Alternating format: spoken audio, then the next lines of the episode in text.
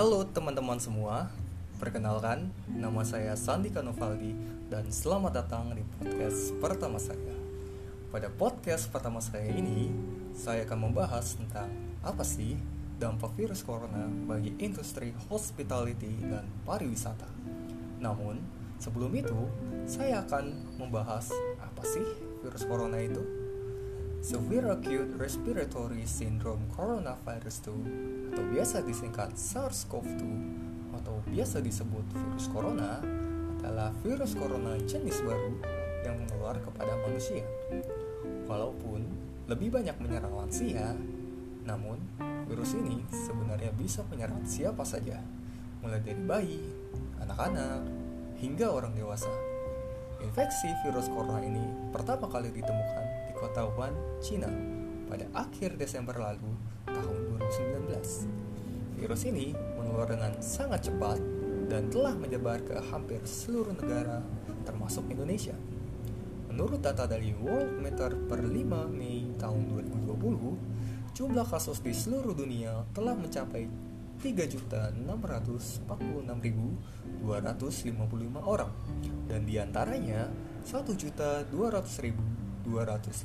orang telah sembuh dan 252.420 orang meninggal dunia.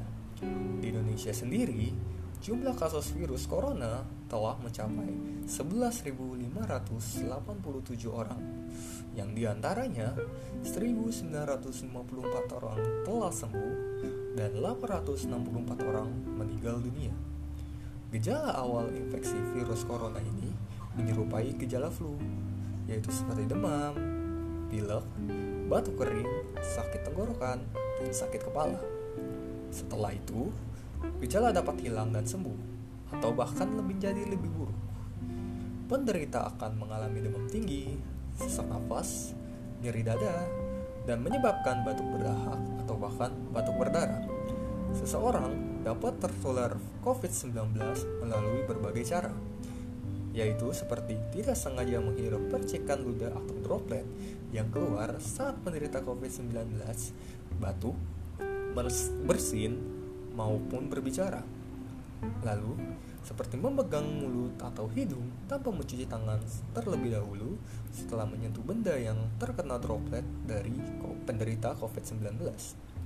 Nah, virus ini dapat menginfeksi siapa saja, tetapi efeknya akan jauh lebih buruk atau bahkan lebih fatal terhadap orang-orang seperti orang lanjut usia, ibu hamil, orang yang memiliki penyakit tertentu, perokok, ataupun orang yang daya tahan tubuhnya lemah, contohnya seperti penderita kanker dan penderita HIV.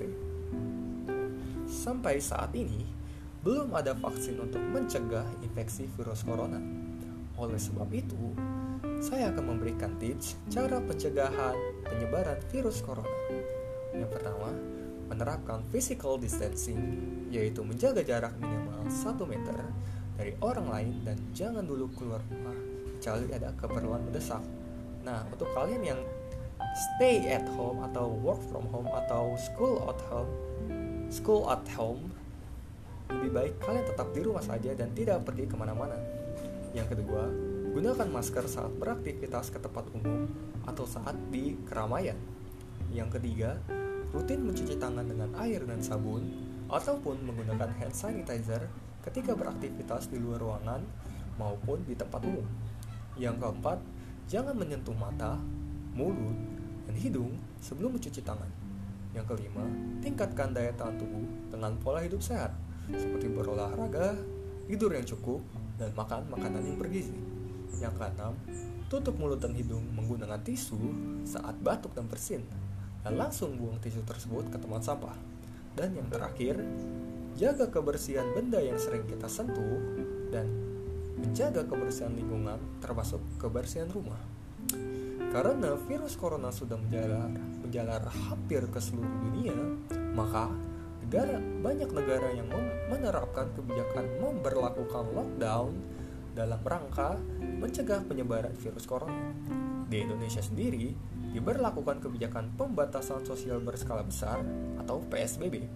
Untuk menekan penyebaran virus corona ini, para warga dihimbau untuk tidak keluar rumah dan menghindari kerumunan untuk menghapus mata rantai penyebaran COVID-19 ini. Akibat dari virus corona ini, industri pariwisata menjadi sektor yang pertama kali terdampak dengan potensi kerugian pendapatan devisa nasional yang bisa mencapai 2 miliar US dollar. Seperti yang kita tahu, industri pariwisata merupakan penyumbang devisa terbesar kedua di Indonesia setelah devisa hasil ekspor kelapa sawit.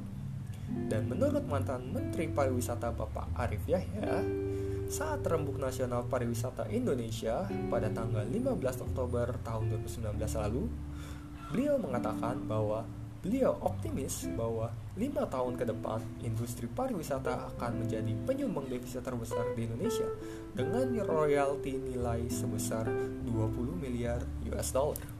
Namun, setelah COVID-19 ini mulai muncul, maka impian tersebut harus tertunda sementara.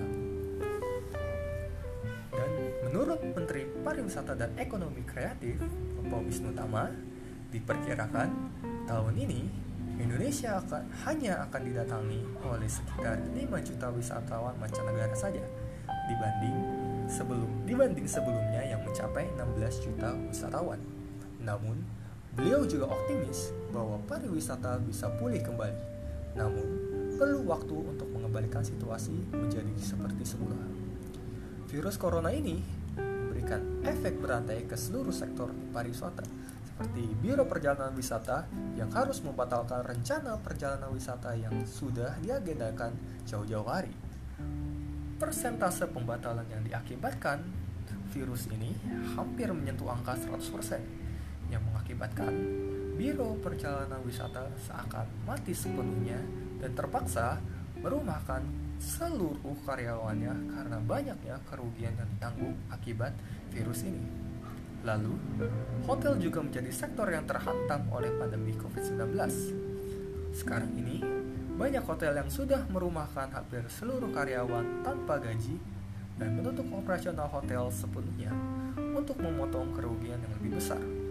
Lalu, ada pusat oleh-oleh yang juga terdampak oleh COVID-19 karena dengan tutupnya tempat wisata di daerah-daerah mengakibatkan tidak adanya wisatawan yang datang sehingga pusat oleh-oleh menjadi sepi dan mengakibatkan pusat oleh-oleh juga banyak yang tutup dan merumahkan karyawannya.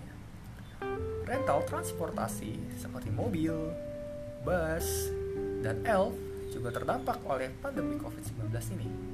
Banyak pihak menyewa mobil dan Biro Perjalanan Wisata yang membatalkan semua agenda perjalanannya. Dan persentase pembatalan sampai saat ini hingga Juni tahun 2020 sudah mencapai 100%. Hal ini tidak bisa dihindari karena banyak masyarakat yang takut akan penularan virus ini. Dari internasional, menurut World Travel and Tourism Council atau WTTC, sekitar 50 juta orang akan kehilangan pekerjaan hanya di sektor pariwisata saja. Akibatnya, menurut perkiraan WTTC, sektor pariwisata akan mengalami penyusutan hingga 25% pada tahun ini saja. Mengutip laporan BBC, organisasi pariwisata global ini menyuruhkan agar negara-negara melakukan langkah-langkah yang diperlukan untuk melindungi industri pariwisata, di antaranya menanggalkan atau memudahkan proses perolehan visa dan menurunkan ongkos pengurasan, lalu mencabut penghalang yang tidak perlu di pelabuhan dan bandara, mengurangi pajak perjalanan, dan meningkatkan anggaran untuk mempromosikan tujuan wisata. Untuk Indonesia sendiri, Indonesia sudah berupaya mendongkrak wisata domestik melalui insentif diskon tiket pesawat di sejumlah tujuan wisata. Sebagai stimulus, Indonesia memberikan diskon tiket pesawat sebesar 30-40% untuk 10 destinasi dalam negeri dari bulan Maret hingga bulan Mei tahun 2020. Adapun destinasi wisata yang dimaksud meliputi Batam, Denpasar, Yogyakarta, Labuan Bajo, Lombok, Malang, Manado, Silangit, Tanjung Pinang, dan Tanjung Pandan. Namun, menurut saya, pemberian diskon ini akan membuat penyebaran virus corona semakin cepat sehingga memperlama pandemi tersebut di Indonesia.